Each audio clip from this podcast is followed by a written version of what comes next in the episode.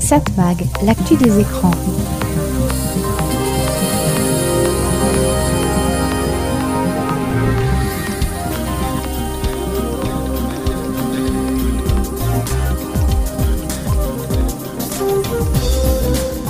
Hello, très heureux de vous retrouver ici sur cette fréquence. C'est Serge Surpin qui vous propose, comme chaque semaine, Satmag. Satmag, c'est l'actu des médias, l'actu de la communication, l'actu des écrans. Alors évidemment, on va parler beaucoup de communication, d'écrans, de, de médias. Entre autres, on parlera cinéma et théâtre, on évoquera ChatGPT, on évoquera France Télévisions, euh, qui est attaqué par les chaînes publiques, mais France Télévisions se venge et France Télévisions a des moyens de répondre.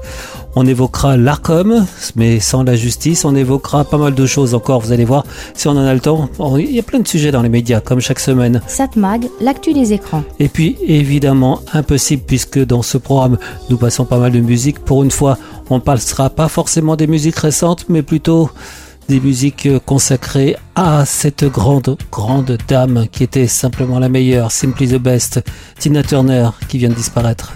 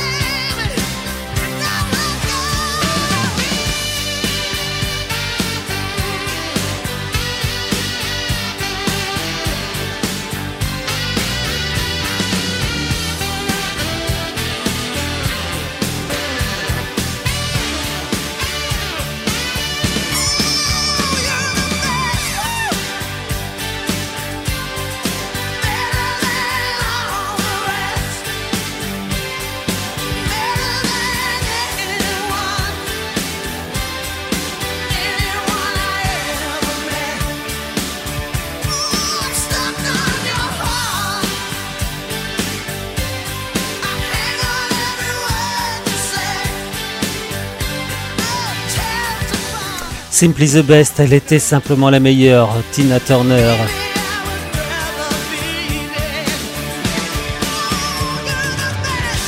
Satmag, l'actu des écrans. Allez, il est temps d'aller faire un petit tour du côté de l'histoire de la télévision, comme chaque semaine, raconté par notre ami Christian Dauphin. Nous avons le contrôle total de l'émission. Asseyez-vous tranquillement. Nous contrôlerons tout ce que vous verrez et entendrez. Vous allez participer à une grande aventure et faire l'expérience du mystère avec... La formidable aventure de la télé. Le samedi 3 avril 1976 à 20h30, depuis la grande salle du Palais des Congrès de Paris, l'acteur Jean Gabin, âgé de 71 ans, prend l'antenne en direct sur Antenne 2 pour célébrer le 7e art. Ce soir, pour la première année, on va remettre les récompenses du cinéma français, les Césars.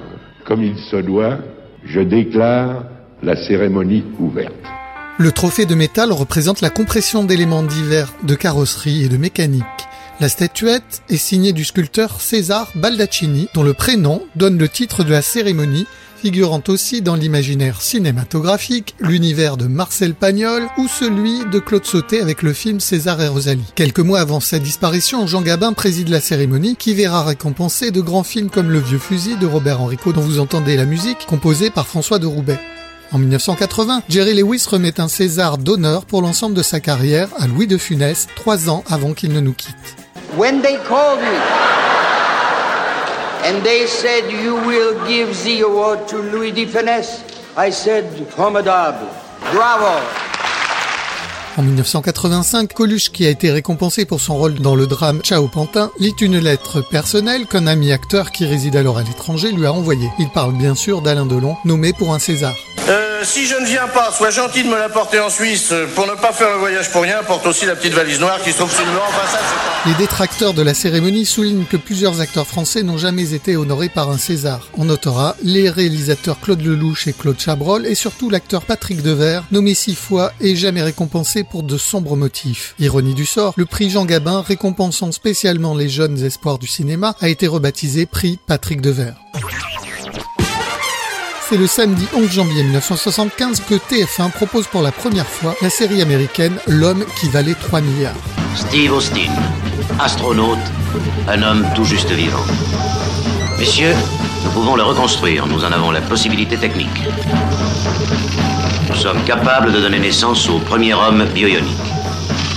Durant 99 épisodes, les aventures de l'ancien colonel astronaute devenu homme bioionique Steve Austin, interprété par Lee Majors, vont permettre au petit écran d'aborder tous les thèmes de la science-fiction. Devenu agent secret, le héros est confronté à de nombreux périls. Le succès de la série incite le producteur à lancer les aventures d'une femme bioionique, alias Super Jamie, une année plus tard.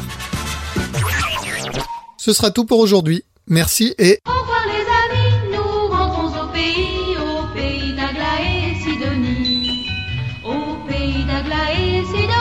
Satmag, l'actu des écrans. You know, every now and then I think you might like to hear something from us. Nice and easy. But there's just one thing, you see, we never ever do nothing nice and easy. We always do it nice and rough. But we're gonna take the beginning of this song and do it easy. But then we're gonna do the finish rough. It's the way we do Proud Mary. Rolling, rolling, rolling on the river. Listen to the story now. Left a good job in the city, working for the man every night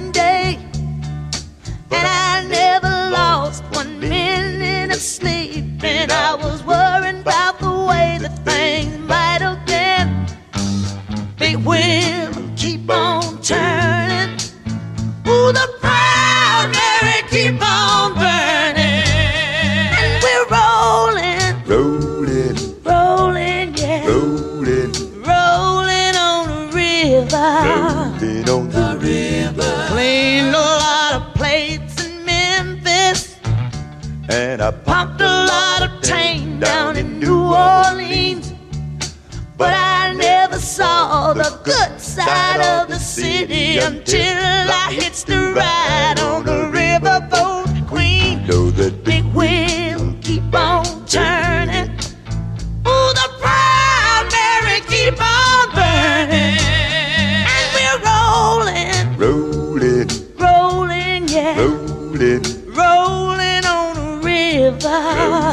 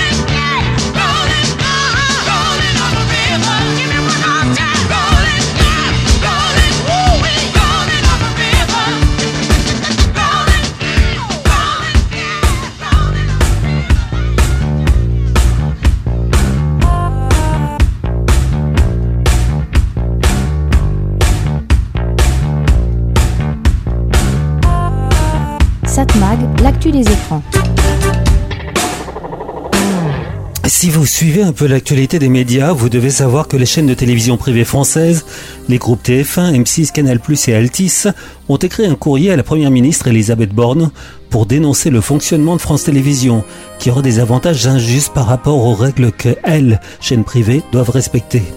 Il faut dire que le marché de la publicité à la télévision n'est pas vraiment florissant. Il est même en baisse. Et dans l'idéal, pour ces chaînes privées, il faudrait que France Télévisions ne diffuse plus du tout de publicité. Mais comme c'est pas possible, elles ont lancé quand même une offensive contre France Télévisions en demandant moins de pubs sur ces chaînes, moins de sponsoring après 20 heures, mais aussi les groupes privés reprochent à la loi de prévoir que les obligations du service public se fassent sur l'ensemble du groupe et pas chaîne par chaîne, comme c'est le cas pour le privé. Chaîne privée qui estime que cette organisation n'est pas saine. Réplique presque immédiate du service public, qui par la voix de Delphine Ernotte, sa présidente, a accusé les chaînes privées en gros d'avoir avancé des chiffres tronqués, mis en avant des exemples fallacieux et, in fine, réalisé une analyse caricaturale et grossière de l'offre du service public. C'est une agression caractérisée contre le service public, mais aussi une attaque terriblement 20e siècle, qui témoigne surtout d'une grande fébrilité de ses auteurs, a indiqué Delphine Ernotte au Figaro. Leur principal concurrent, c'est évidemment plus France Télévisions, France 2, France 3, mais Netflix, Amazon ou YouTube. Le service public remplit ses missions et la différence de programmation entre les chaînes privées et les chaînes publiques, ça se voit tous les jours. Ainsi rappelle la présidente de France Télévisions, le 10 mai dernier, date de l'attaque, France 2 diffusait une fiction française sur le harcèlement, France 3 un documentaire historique, France 5 la grande librairie et Culture Box un concert. En face, sur les chaînes du groupe TF1, vous aviez deux séries américaines, un jeu et de la télé-réalité. Jamais l'écart avec le privé n'a été aussi faible parce que jamais nos offres n'ont été aussi éloignées et différentes. Notre offre singulière creuse toujours plus le sillon, a-t-elle ajouté. Les chaînes privées ont répondu à la réplique qui affirme ne pas attaquer le service public, mais elles demanderaient des règles saines et équilibrées. Cette attaque donc n'arrive pas par hasard en ce moment où d'une part les chaînes de télévision TF1 et M6 ont vu leur autorisation d'émettre reconduite par l'ARCOM, celles des autres chaînes dont Canal+, et Altis devront renégocier d'ici 2025. C'est presque demain. Et France Télévisions est en train de négocier son com avec le gouvernement, son contrat d'objectifs et moyens pour les prochaines années. C'est grosso modo le moment où France Télévisions négocie avec le gouvernement, qui devra dire quels sont les objectifs du service public, mais aussi quelles seront ses baisses de revenus. Et donc ce n'est pas un hasard si les chaînes privées reviennent à la charge aujourd'hui. Les chaînes privées sont très bonnes dans la position de lobbyistes afin de casser leurs concurrents du public. À noter que Pierre Lescure, l'ancien journaliste et patron de Canal+, qui est désormais chroniqueur dans l'émission C'est à vous diffusée sur France 5, mais qui a aussi désormais une émission sur le cinéma diffusée sur France 2. Donc Pierre Lescure a dénoncé dans une interview accordée à BFM l'offensive assez médiocre de TF1 et M6. Je trouve ça nul de reprocher au service public d'être brillant. Service public, ça veut pas dire être poussiéreux, faire juste ce que les autres ne veulent plus faire. C'est caricatural de reprocher au service public de remplir des missions tout en étant brillant, créatif, en renouvelant les gens et en essayant de trouver de nouveaux talents. C'est ce qu'a dit Pierre Lescure, qui étrit les chaînes privées pour l'énergie qu'elles gaspillent dans cette fausse bataille. L'issue, c'est que le service public va continuer à travailler dans cette exubérance exigeante et que les chaînes privées, TF1 en tête, vont se remettre au boulot pour continuer à bien bosser. En tout cas, chez France Télévisions, la vengeance est un plat qui se mange rapidement. Delphine Ernotte, donc sa patronne, a décidé de réduire très fortement les commandes passées à Newen, la filiale de TF1 qui produit pour toutes les chaînes, dont celle justement de France Télévisions. Un manque à gagner de 10 à 20 millions d'euros déjà pour Newen. Et oui, avant d'attaquer, il faut toujours anticiper les répercussions. Et celle-là pourtant était prévisible. À bon entendeur. Satmag, l'actu des médias. James Bond, GoldenEye, Tina Turner.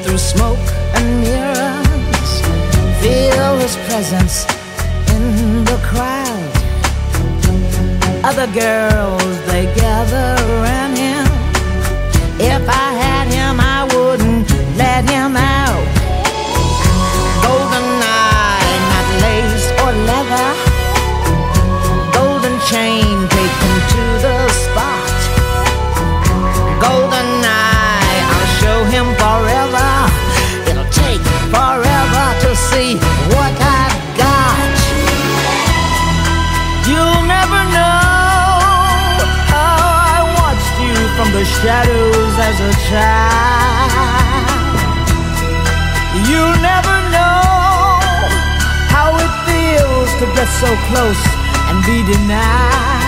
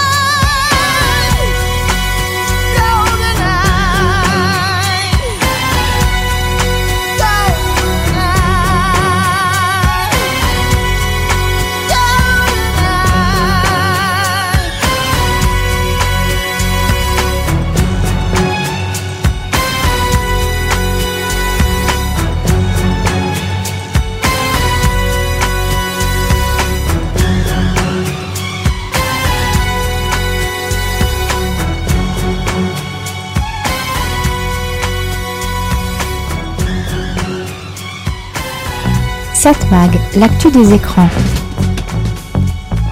J'ai souvent évoqué le fait que l'audience des chaînes publiques de télévision a tendance à progresser, plus particulièrement celle de France 2, alors que l'audience des chaînes privées suit une courbe inverse, plus particulièrement pour TF1 et M6. Certains disent que c'est logique, les jeunes regardant moins souvent la télévision, la télévision classique, celle que l'on retrouve sur la TNT, et comme la moyenne d'âge des téléspectateurs de TF1 et M6 est assez basse, plus basse que celle de France Télévisions, la différence est logique. Oui, mais la différence de moyenne d'âge n'est pas si forte entre privé et public. Et par définition, le public âgé, disons qu'il doit se renouveler. Ce à quoi certains répondent, les jeunes deviennent, euh, vieux. C'est tout ce qu'on peut leur souhaiter. Et les vieux deviennent des téléspectateurs de France Télévisions. Bon. Pas certain tout cela. On disait même la même chose en radio, que les auditeurs de RTL étaient plus âgés que les auditeurs des autres radios, et que ça finira bien par baisser. Logique. Oui, mais non. Si l'audience de la radio a baissé, l'audience de la radio a évolué, ce n'a aucun rapport. RTL a maintenu le cap et est resté une radio populaire s'adressant à tous. France Inter a l'avantage d'avoir moins de publicité à l'antenne, ce qui attire certains qui estiment qu'il y a trop de pubs sur les radios privées, ce qui n'est pas faux. De plus, France Inter a une orientation un peu moins populaire plus... Enfin, elle est différente. Idem pour les autres radios de Radio France. Quant à Europe 1, elle a changé, trop évolué, trop souvent. Le paquebot a perdu ses auditeurs. Et ces dernières évolutions, la rapprochant de CNews, sur tous les points, ont fait fuir beaucoup. RMC par contre a su aller vers d'autres terrains, en général plus masculins, avec pas mal de sport, quoique la matinale d'Apolline de Malherbe et d'autres programmes compensent un peu. Mais donc en télévision, l'audience de TF1 et M6 baisse, celle de France 2 monte, remonte dirait-on. Il fut un temps avant la privatisation de TF1 où les deux dépassaient la une, mais ça remonte à longtemps. Et ça, ça énerve les dirigeants du privé, sans oublier qu'ils auraient bien voulu unir leurs forces en fusionnant, ce qui leur a été refusé. Il faut dire qu'ils voient aussi leurs téléspectateurs partir vers des plateformes qui, malgré le fait qu'elles soient souvent payantes, accueillent désormais de la publicité. La pub, justement, les chaînes privées, donc TF1 et M6, ont entraîné leurs consoeurs de Canal et Altis. Elles estiment que France Télévisions a trop de pubs, trop d'avantages, et elles pas assez. Ces chaînes privées ont envoyé un courrier à la Première ministre où elle dénonce une asymétrie qui profite largement à France Télévisions et elle réclame à Elisabeth Borne une clarification des règles du jeu pour le service public. Pour les chaînes privées, force est de constater que le service public jouit depuis plusieurs années d'avantages compétitifs, importants par rapport au groupe privé, et cela interroge sur la clarté de ses missions et son fonctionnement. Et pour les privés, pas normal que France Télévisions utilise le sponsoring après 20 heures pour continuer à faire de la publicité, alors que le service public ne doit plus diffuser de pub après 7 heures. D'ailleurs, ce que les chaînes privées ne disent pas, et ce que l'on sait, c'est que France Télévisions demande un retour de la publicité après 20 heures, au moins pendant la diffusion de certains événements, comme les Jeux Olympiques de 2024, ou la diffusion de certaines compétitions sportives. Les privés se sont battus pour éliminer le public pour les droits sportifs avec ce moyen, mais ça marche moyennement.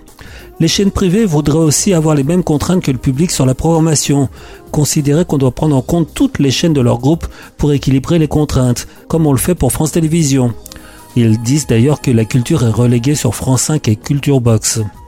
Il est vrai que les obligations de France Télévisions concernent le groupe et pas seulement chaîne par chaîne, mais quand même reconnaissons que le privé ne diffuse pas beaucoup et même presque pas de culture aux heures de grande écoute. En fait, les chaînes privées savent que France Télévisions négocie son com, les obligations sur 5 ans, et elles espèrent faire du lobbying pour que, d'une part, le budget de France Télévisions continue de baisser, et en plus, il y ait moins de pubs et plus d'obligations. Est-ce que cela peut fonctionner? En s'appuyant sur certains politiques, peut-être. On sait que certains partis voudraient limiter au maximum l'audience des chaînes publiques, qu'elles estiment trop, enfin pas assez, enfin pas assez de leur côté politique. Vous voyez ce que je veux dire? Satmag, l'actu des médias. Un des derniers titres que Tina Turner est enregistré, c'est avec Phil Collins. C'est à la musique d'un Disney qui s'appelait le Brother Beer. Et le titre, Great Spirits. The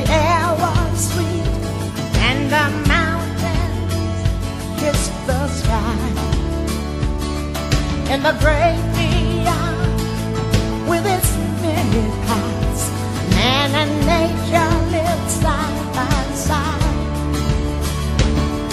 this wilderness of danger and beauty, lived three brothers bonded by love. Their hearts full of joy. They ask now for guidance, reaching out to the skies up above.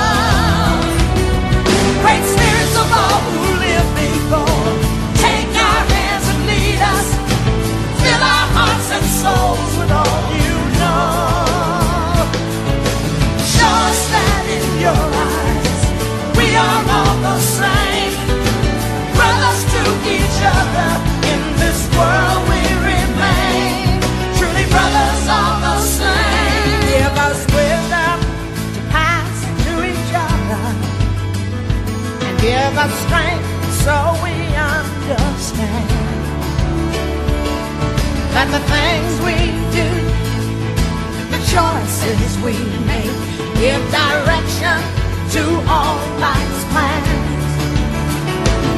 To look and wonder at all we've been given in a world that's not always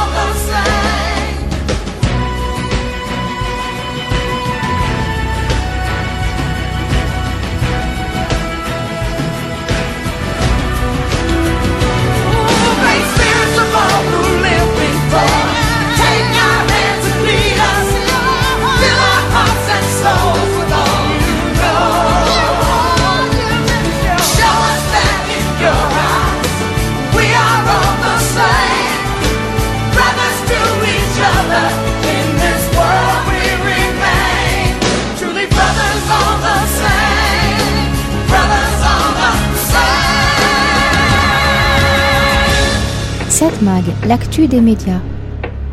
Dans une précédente chronique, j'évoquais le film de Florian Zeller, The Father, qui est passé récemment un dimanche soir sur France 2. Tiens, au fait, je remarque que pour une fois, j'ai regardé un film un dimanche soir à la télé. Ça fait un bail que je n'avais pas regardé. Alors qu'avant, c'était une institution. Puis au fur et à mesure, bah, j'ai un peu moins regardé. Abonné de la première heure à Canal+, les films passant à la télé, je les avais vus la plupart du temps sur la chaîne cryptée. Sans parler des cassettes vidéo que l'on louait au vidéoclub du coin, cassettes devenues ensuite DVD ou Blu-ray. Ensuite sont venues les plateformes, et j'avoue que la plupart des films donc qui passent à la télé, j'ai eu l'occasion de les voir avant. Remarquez, il y a encore de l'audience pour les films du dimanche soir à télévision, plusieurs millions, mais ça se fait sans moi. Sauf donc pour ce dimanche soir avec le film de Florian Zeller The Father, avec Anthony Hopkins et Olivia Colman, très très bons acteurs. Plus de 3 millions de téléspectateurs donc sur France 2 ce dimanche, alors qu'il y avait eu 600 000 spectateurs dans les salles lors de sa sortie en France. Je vous avais dit récemment que ce film avait pour particularité d'être une adaptation d'une pièce de théâtre, créée elle aussi par Florian Zeller, pièce qui avait été un grand succès. Elle a par la suite été jouée dans le monde entier et reçu de nombreux prix. Eh bien, je viens de voir Snow Therapy, une pièce de théâtre à la télévision, en replay sur la plateforme de France Télévisions. Et là, c'est l'inverse de The Father. Au départ, c'était un film écrit et réalisé par Ruben Oslund. Je sais pas si je prononce bien, mais bon. Donc, un film sorti en 2014. Ruben Oslund, qui est par ailleurs le président du jury du Festival de Cannes cette année 2023. C'est d'ailleurs en voyant un extrait de son film au moment où on présentait cet auteur que je l'ai découvert et j'ai voulu voir si ce film était disponible sur une plateforme. Je l'ai trouvé sur MyCanal, en deux versions, en film et en pièce de théâtre. Oui, le film a été adapté en France en pièce de théâtre, mise en scène par Salomé Lelouch et avec entre autres deux très bons acteurs, Alex Lutz et Julie Depardieu. Et c'est le créateur donc du film Ruben Ostlund qui a participé à l'adaptation théâtrale en France. Parcours intéressant donc. Dans un cas, une pièce de théâtre qui devient un film, l'inverse dans un autre cas. On a perdu l'habitude de regarder du théâtre à la télévision, ça fait rarement de l'audience, sauf exception. Et c'est dommage, car la pièce de théâtre est un moment de vérité, plus simple, plus naturel qu'un film ou un téléfilm. Il me revient d'ailleurs une idée que j'avais exposée dans cette chronique. Pourquoi ne pas systématiser la captation des pièces de théâtre? Pour les présenter soit ensuite en salle de cinéma en direct ou en différé, soit à la télévision ou en vidéo à la demande. Tout le monde n'a pas la possibilité d'aller au théâtre et c'est dommage de ne pas garder de traces de ces nombreuses pièces, souvent mythiques. Aujourd'hui, avec la qualité des caméras en 4K ou 8K, il serait si simple d'en poser une et de filmer naturellement pour faire comme si on regardait la pièce au théâtre pour que le téléspectateur puisse ensuite voir ou revoir la pièce, presque comme s'il était dans une salle. Au fait, il y a eu une expérience assez intéressante. Sur le bouquet satellite TPS, oui, il y a quelques années, il y avait une chaîne qui proposait la diffusion de pièces de théâtre. C'est dommage que l'initiative n'ait pas perduré. D'autant plus qu'étaient déjà organisées à l'époque des projections de ces pièces filmées pour TPS dans des salles de cinéma. On garde le public, on conserve l'ambiance. Au lieu de croire que la salle est la seule garante de l'avenir du cinéma, au contraire, systématisons l'ouverture des salles à tout type de spectacle et laissons le public choisir. Satmag, l'actu des écrans. Ce film, cette musique ont dû certainement passer un dimanche soir à la télévision. C'était un Mad Max, je crois, avec évidemment une musique interprétée par Tina Turner. We don't need another hero. Je sais pas certain. Touch of your hand makes my pulse react. That it's only the thrill of boy meeting girl opposites attract. It's physical, only logical. You must try to ignore that it means more than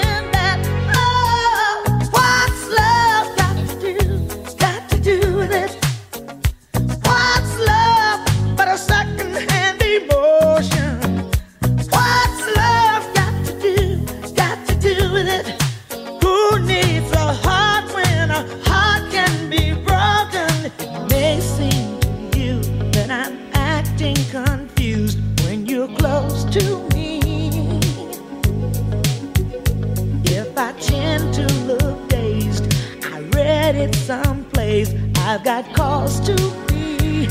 There's a name for it. There's a phrase that fits. But whatever the reason, you do it for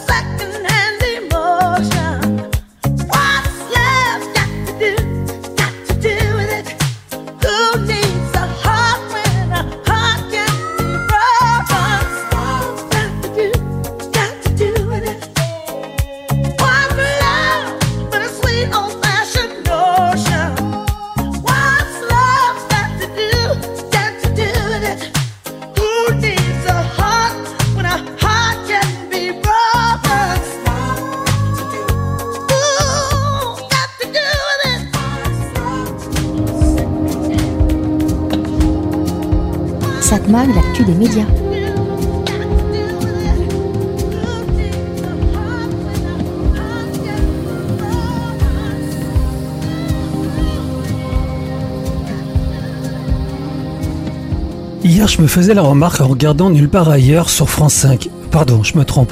C'est le grand journal sur France 5. Non? Ah oui, c'est vrai. C'est à vous sur France 5. Erreur impardonnable. C'est vrai qu'on a une sorte de grand journal sur le cinquième canal et Nulle part ailleurs. Normal que je me trompe et pense regarder le grand journal ou Nulle part ailleurs. L'émission ressemble tellement à ce que faisait Canal Plus du temps où il faisait la pluie et le beau temps sur la croisette.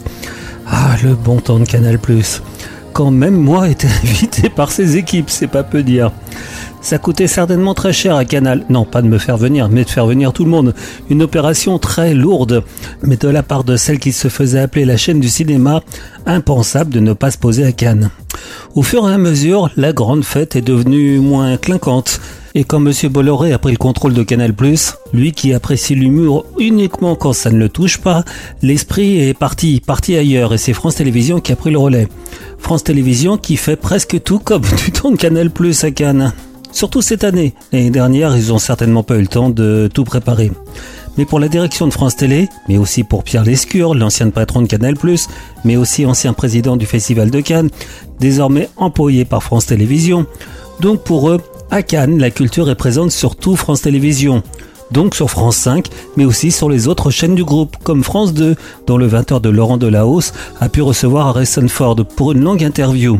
Lui qui d'ailleurs a fait une grande leçon sur l'écologie, mais qui continue à aller se balader avec son avion personnel. Mais ça c'est une autre histoire. Mais donc Cannes, très présent sur les antennes de France Télévisions, France 2, France 3, France 5, mais aussi Culture Box et France Info. Et donc c'est à vous, à Cannes cette année. J'ai été surpris par le partenariat signé par l'émission avec la plateforme musicale Deezer. Les artistes qui viennent interpréter un morceau dans l'émission sont parrainés par la plateforme. Son logo apparaît à l'antenne. Et là, ça a fait tilt dans ma tête. Voilà un sujet de chronique. Eh oui Qui aurait pu prévoir il y a quelques années que Deezer ou autre Spotify serait présent à Cannes? Qui aurait pu dire que désormais, l'essentiel des revenus de l'industrie musicale passe par les plateformes? Il se vend désormais aujourd'hui très peu de disques CD, sans parler des vinyles, même si certains veulent faire croire à un revival du 33 tours. Une blague. Cela représente peanuts dans les revenus musicaux. Non, désormais, les artistes vivent grâce aux plateformes, mais aussi grâce à leurs concerts. Et les producteurs, que l'on appelait les maisons de disques, mais bah voilà, ils n'ont pas eu le choix, ils doivent suivre. Ils ont tout essayé pour poser des digues pour que le disque reste physique. Mais cette forme de ligne Maginot a eu autant d'effet que la vraie ligne, elle a été contournée. Et tout le monde sait que c'est ainsi. La musique est désormais essentiellement dématérialisée. Qu'on le veuille ou pas, c'est ainsi. Ah oui, c'est comme toutes les évolutions, comme ChatGPT, je l'ai déjà dit. Ça sert à rien de contourner, il faut faire avec. Et donc tout ça me fait penser à Cannes qui refuse de sélectionner des films produits par Netflix. Sauf si Netflix accepte de financer des œuvres que la plateforme ne pourra pas montrer elle-même avant une longue période. Ainsi par exemple le dernier Astérix, financé en grande partie par Netflix, bah, la plateforme peut la montrer un peu partout, sauf en France, où c'est Canal ⁇ qui va pouvoir la proposer dans les prochaines semaines. Le marché français est ainsi protégé. Mais pour combien de temps? D'autant plus que certains ont oublié qu'il existe ce que l'on appelle un VPN. Si vous savez pas ce que c'est, renseignez-vous auprès des spécialistes numériques, vous allez voir c'est facile à utiliser. Donc Deezer fait partie des meubles à Cannes. Pour Netflix, parions que ça sera la même chose dans quelques années. Satmag, l'actu des écrans. Alors vous le savez peut-être, Tina Turner s'était tournée vers le bouddhisme vers la fin de sa vie. Elle a enregistré un album avec des musiques bouddhistes justement et c'est l'un de ses derniers titres qu'elle a pu enregistrer. Ça s'appelle Mother Within.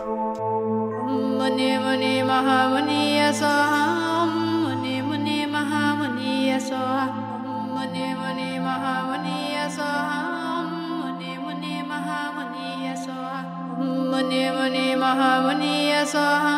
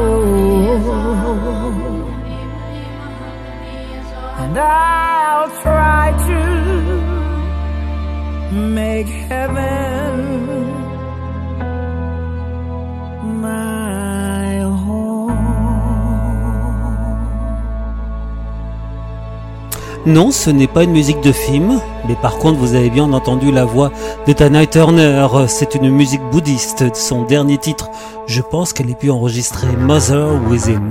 Satmag, l'actu des écrans. Bon, aujourd'hui je vais pas parler de ChatGPT. Non, je vous dirai pas que même si ChatGPT va avoir son appli disponible sur iPhone, euh, j'évoquerai pas le fait que Apple va quand même restreindre l'utilisation de ChatGPT à ses employés. Que Apple, oui, j'allais pas dire la firme à la pomme pour ne pas répéter le mot Apple, car qu'est-ce que c'est lourd ces circonvolutions de langage, oui bon. Allez, donc Apple, comme beaucoup d'autres entreprises, se pose des questions sur euh, ce que vont devenir les données fournies à ChatGPT. Ça, euh, ça c'est quand même quelque chose de significatif. Et cela alors qu'OpenAI, le concepteur de ChatGPT, travaille main dans la main avec Microsoft, et on voit mal cette dernière mentir sur le traitement des données. Pas possible de la part d'un GAFAM de prendre ce risque? Regardez la peine record que vient d'infliger la Commission européenne à Meta, la maison mère de Facebook. 1,2 milliard d'euros, et tout cela pour avoir violé des règles européennes. Le précédent record concernant une amende dans ce domaine, c'était pour Amazon, 746 millions d'euros en 2021. Meta n'aurait pas obéi à la règle européenne qui interdit de transférer des données personnelles des utilisateurs vers les États-Unis. Meta donc doit suspendre tout transfert de ces données vers les USA dans un délai de 5 mois. Troisième amende pour Meta depuis le début de l'année 2023. La dernière fois, Meta avait dû payer 390 millions d'euros pour avoir utilisé des données personnelles à des fins publicitaires. C'est pas juste, ont répondu les responsables de Meta, qui ont décidé de faire appel de cette condamnation. Bah oui, pour eux, le problème vient des règles américaines qui sont différentes des règles européennes.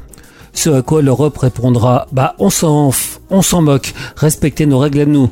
On n'a pas à respecter les règles américaines sur notre marché. Donc si Meta peut être condamné à de très grosses amendes pour ne pas avoir respecté les règles européennes, on peut alors se poser la question sur l'éventuelle possibilité que ce que l'on rentre comme données dans ChatGPT ne sera pas utilisé par d'autres. Non, non, je, non, ça je vais pas le dire ça aujourd'hui dans cette chronique. Je dirais pas non plus que l'éruption de ChatGPT fait peur aux auteurs et acteurs. Vous savez qu'il y a une grève en ce moment aux États-Unis. Les auteurs veulent être mieux rémunérés. Les acteurs aussi sont solidaires de cette grève, car ils craignent que ChatGPT leur prenne une partie de leur travail. Imaginez une traduction automatique dans toutes les langues. Imaginez les acteurs tout simplement remplacés par des avatars. Imaginez des scénarios écrits à l'aide de l'intelligence artificielle. C'est loin d'être impossible. Et je dirais pas non plus aujourd'hui que même le commissaire européen au marché intérieur, Thierry Breton, est venu cette année à Cannes, alors que la culture ne fait pas partie de ses attributions. Il a tenu à rappeler que l'intelligence artificielle engendre des risques considérables pour la culture et il faut créer un écosystème de confiance et d'excellence dans ce domaine en Europe. Je vais pas rappeler non plus les risques que pourrait poser ChatGPT et l'intelligence artificielle, la fameuse AI, sur la sécurité, avec les risques de piratage et tout ce qui s'ensuit. Bah, euh, pas question d'aborder aussi le fait que pour les écologistes, ChatGPT est une horreur, vu la quantité d'énergie, vu tous les ordinateurs qu'il faut utiliser pour que des serveurs puissent interpréter les demandes. Non, ça, je ne parlerai pas de ça aujourd'hui. Bah oui, il y a tant d'informations qui nous arrivent chaque jour sur ChatGPT que je vais pas faire une nouvelle chronique encore une fois sur ce sujet. Mais du coup, euh, désolé pour cette question bateau. De quoi je vais vous parler aujourd'hui? Bah je sais pas. Ah si quand même, ça je peux vous le dire. ChatGPT est là, on ne fera pas marche arrière, il faut faire avec. Satmag, l'actu des écrans. When I was a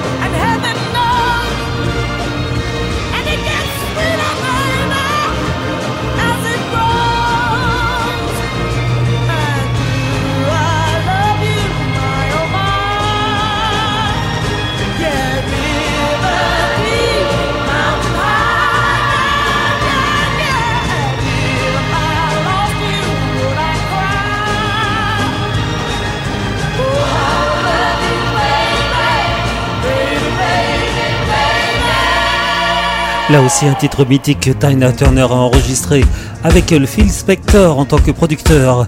River Deep Mountain High.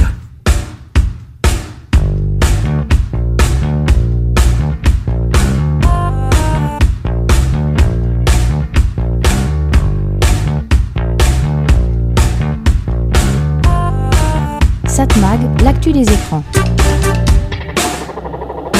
Et comme d'habitude, on va jeter un coup d'œil sur les audiences de la télévision la semaine dernière.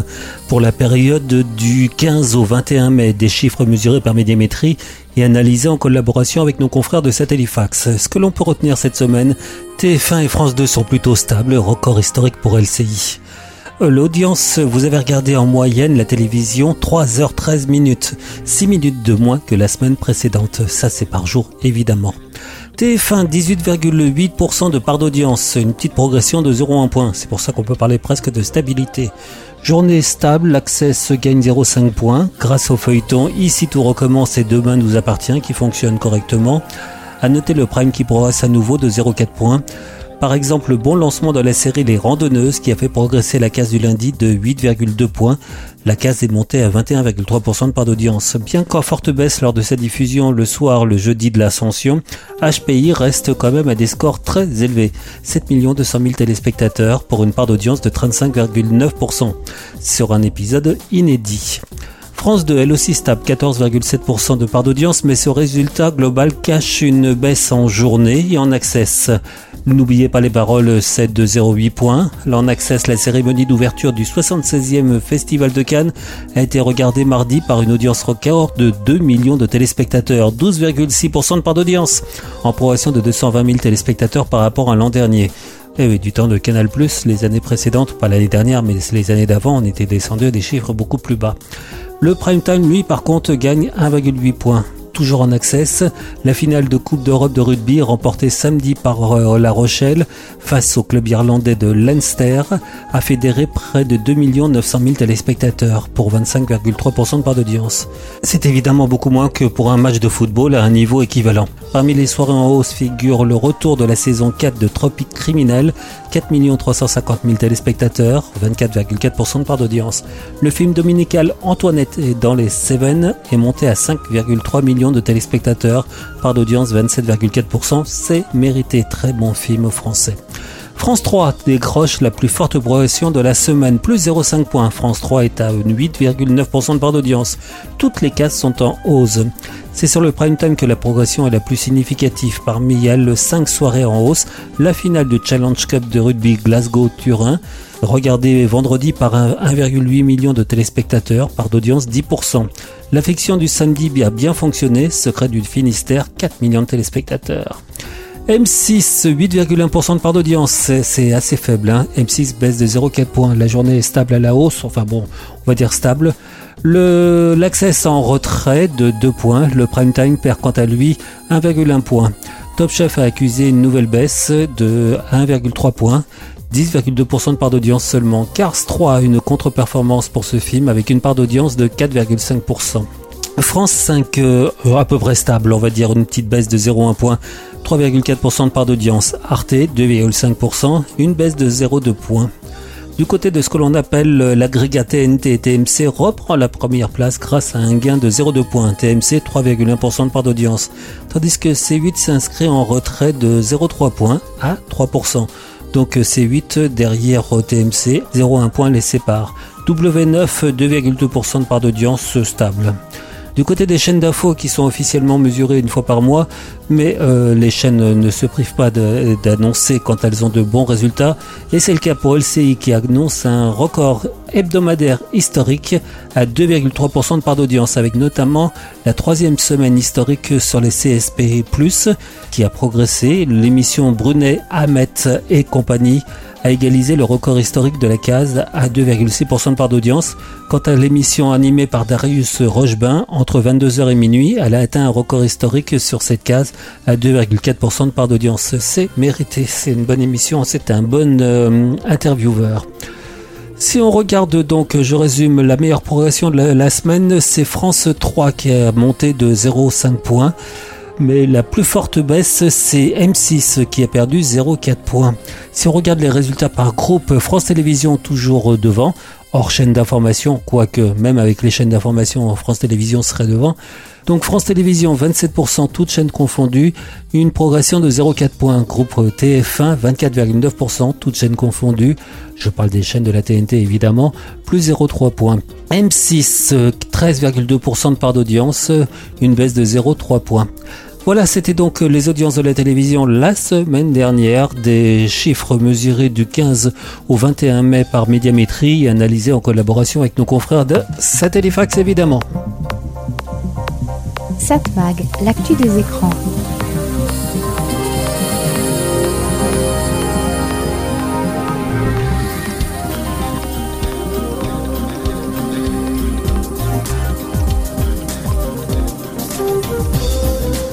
Bah voilà, Satmax est terminé. Satmax, c'était Serge Surpin qui vous proposait, comme chaque semaine sur cette fréquence, toute l'actu des médias, l'actu de la communication, l'actu des écrans. Alors oui, un numéro un peu spécial avec le décès de Tina Turner. Je vous ai proposé uniquement des titres interprétés par la très grande, par la meilleure, Simply the Best. J'espère vous retrouver dès la semaine prochaine, toujours sur cette fréquence. À très bientôt. Bye bye, au revoir.